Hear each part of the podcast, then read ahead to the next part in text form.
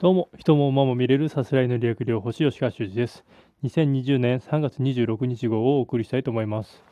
えー、最近というより昨日あたりから東京、関東圏がかなり怪しい状態になってきていて、オリンピック延期が決まった途端に東京都でコロナ感染者が40人を超えるというようなニュースが飛び込んできて、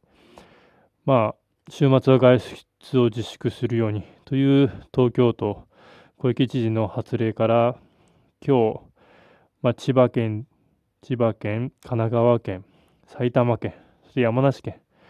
という、まあ、東京に隣接する県でも週末の外出を自粛するようにというような話が出てきました。で、それにこうするように東京都内では、まあ、案の定買い占めの状態で、スーパーには物がないというような状態がツイッターなどで写真で上がってきております。まあ、東京都の専門家会議の医師が言っていましたが、かかってはいけないというような話、まあ、その視点時点でもう完全に終わっているなっていう感じはしています。もうウイルスが怖いというよりは、こういう人の一言、言葉によって人が先導され、その人が恐怖を抱いているがゆえのその行動にすら恐怖を感じる、むしろウイルスよりも人の方が怖いというような状況に今、陥っています。で、馬なしはあの村本さんが、まあ、ツイッター等でも述べたように、正直コロナで死ぬよりも、こういう社会状況に応じて自殺する人の方が増えるというのがだんだん明らかになってくるのではないかと。当然、そういう自殺者に関してはニュースにすらならない状況が今の日本です。ところがコロナでの死亡者というのはニュースになる。正直コロナで死のうが何で死のうが人間は必ず死にます。その死への恐怖というのがみんなを駆り立て買い占めの報道に行ったり、まあ、咳をする人間を、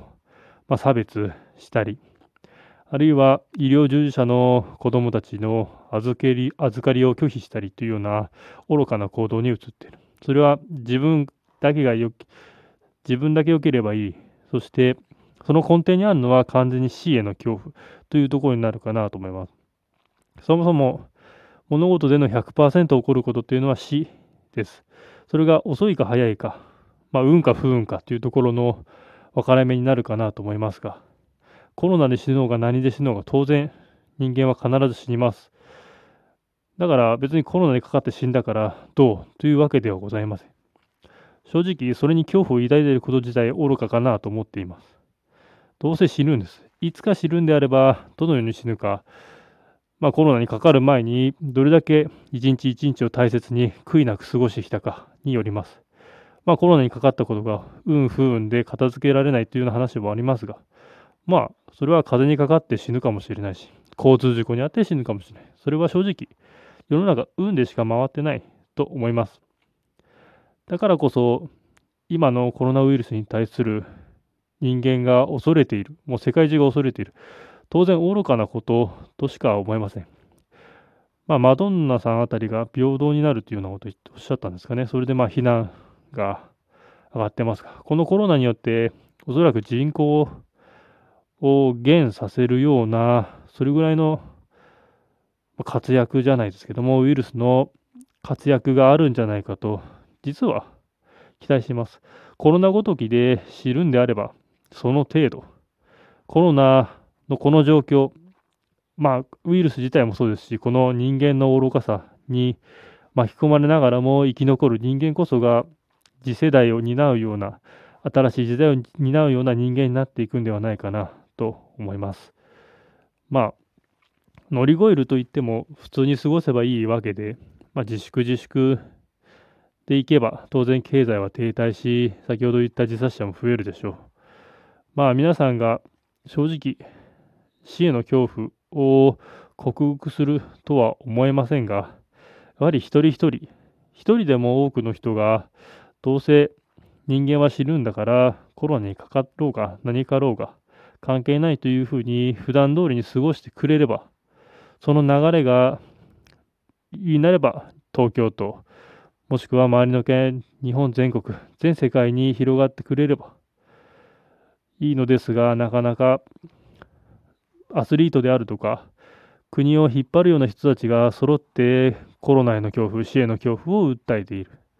まあ、そんな状態ですから、なかなか私のようなものがこんなところで言っても大した効果はないのかなと思いますが、私は常に発信していきたいと思います。死への恐怖、そんなもの、コロナにかかろうがないしかろうが、むしろこれでコロナにかかることによって人口が減って、むしろ住みやすい世界、社会になってくれれば、コロナは意味があったのかなと思います。むしろコロナによってふるいにかけられる、そんな今、状況になっているのではないかと私は思っています。むしろコロナを歓迎すべきかなとすら思うくらい、このコロナによる振る舞いがその人の本性に現れているのかなと思いますんで、まあ皆さんも普通に過ごすのがいいのかなと思います。正直、今の国の国を引っ張っていく首長と言われる人たちには大した人間はいないんだなっていうのが明らかになりました。ですから皆さんは選挙に行けばそういう人間に次を託すべきかはしっかりと考えるべきかなと思います。そういった意味で今回は死への恐怖、まあ、昨今のコロナ騒動に関してまた私の試験を述べ述べさせていただきました。以上です。